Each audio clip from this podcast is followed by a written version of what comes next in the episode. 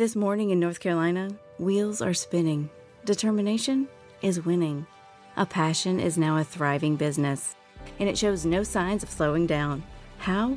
The power of a conversation, like the one Clint Spiegel had with First Horizon Bank about starting a bike wheel manufacturing facility in Asheville. Now it's not just talk, it's rubber meets road. First Horizon Bank. Let's find a way. Go to firsthorizon.com slash Clint. First Horizon Bank member FDIC. This is a 680 The Fan podcast. To hear more live and local sports content like this, tune into 680 AM or 93.7 FM or download the Fan app. He is the head coach of the Georgia State Panthers. We welcome in to the locker room head coach Dell McGee joining us here in the locker room on the fan 680 93.7 FM. First off, congratulations, coach, and welcome into the locker room. Oh, thanks a lot, Brandon. How are you all this morning?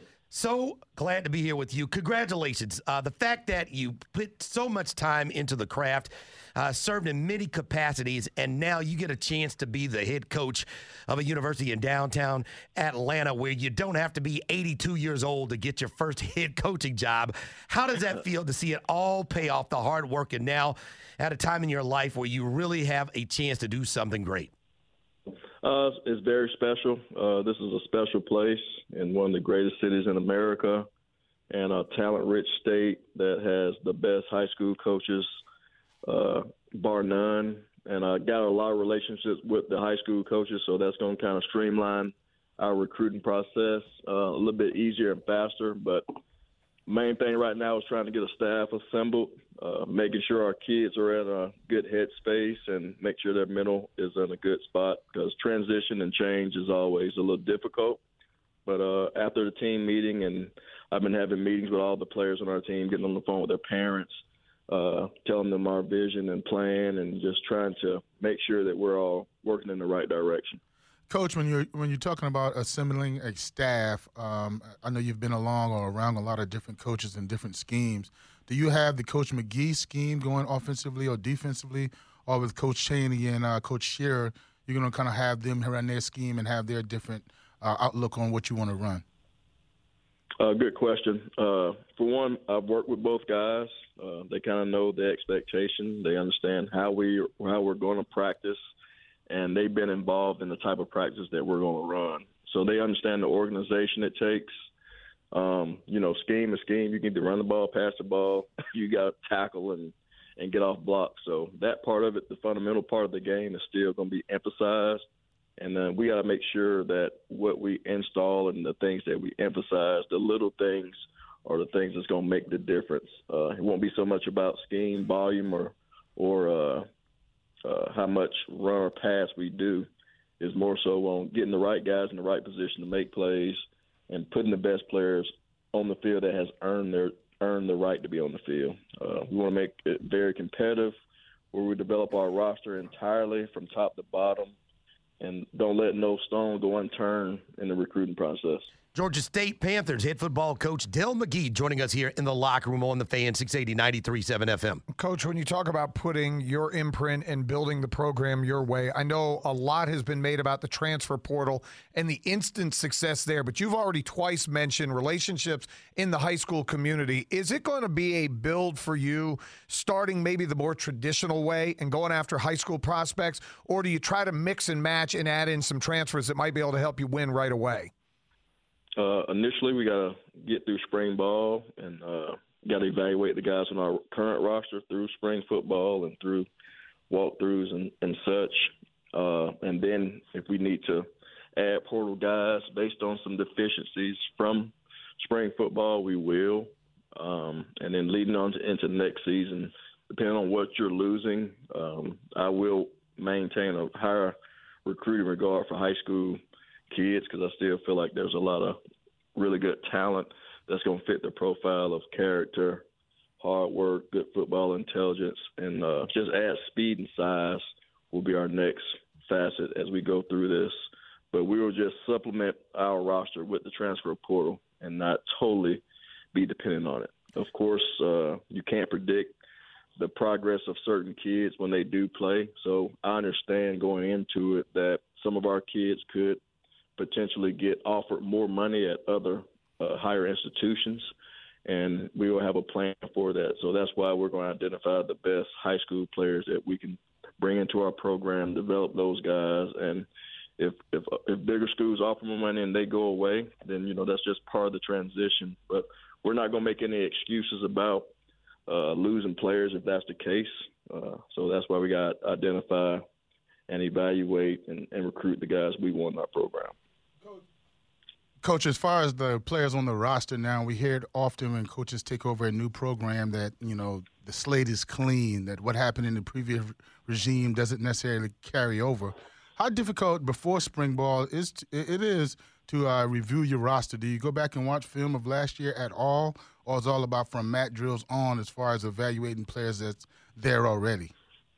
Uh, yes, a little bit of both. Um, we had a workout session this morning that we kind of filmed. We'll go back and watch, you know, guys move around and how, how they move, transition, and you know that's just a bare minimum. But I got football tape on on my TV right now, but I'm trying to multitask a lot of different things. Like I said, meet with all our players, trying to hire staff, trying to watch workouts, uh, and just there's a lot right now. So once we get our staff in place, I think things will slow down and we can kind of streamline our message and our information. Georgia State Panthers head football coach Dell McGee joining us here in the locker room on the fan 680 93.7 FM. The cachet of being relevant, the cachet of being a recent college football playoff national champion, back to back college football playoff national champion. What does that do uh, for you in recruiting? And what does the Kirby factor, being a part of the Kirby Smart coaching tree, do for you and your staff as you guys start ground one, day one, as you guys build the Panthers into the future starting right now? Well, I've worked with Coach Smart for the past eight seasons, so a lot of how we do things will directly come from the way we did it there because uh, I believe in it. I know it works um, and I know what it takes to uh, build a winner. And that formula it will be strictly followed here at Georgia State. Um, I also can say that uh, the other coaches also work with Coach Smart, and they understand the process and, and the standard that we're going to do things. That was one of the biggest reasons why uh, I hired two of those guys. Their experience, I can trust them to uh, control both sides of the ball and that will kind of free me up to do other things that are that are more pertinent uh, in this situation, whether it's NIL, meeting with boosters, and number one for me is recruiting and uh, bringing in the best players because any player that we sign here at Georgia State will uh, get checked off by me. Head coach, Georgia State University Panthers, joins us here in the locker room, Hobson and Hobson Newsmaker line. Coach Brian Finneran here. And I think there's a chance we played against each other back in 99 in NFL Europe. As you sure remember, it's crazy. do you do you use you talk you spoke about recruiting? Do you talk about the fact that you played the game at a high level, where you know what you're looking for and know how to get guys to do that as well? Well, with uh, so- social media and things being so fast, I think our kids research things of that sort. Uh, you know, there will be situations that will come up, you know, as a coach where you, you can provide your past experiences. Uh, I provided to the team yesterday that, you know, as a college student athlete, I went through the same transition where we got a new coach uh, at Auburn.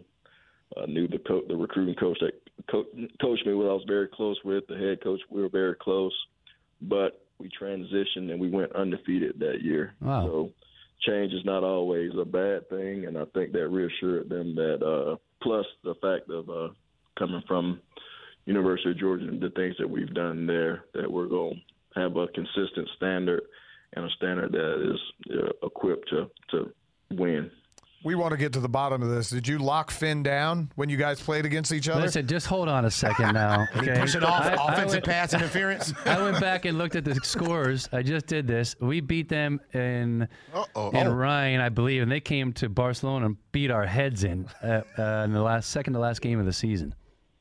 Yep, I can't recollect. You know, we took a lot of hits, so. Uh, but I remember he, Brian's tall, correct? You're tall. Yeah, six five. Yep.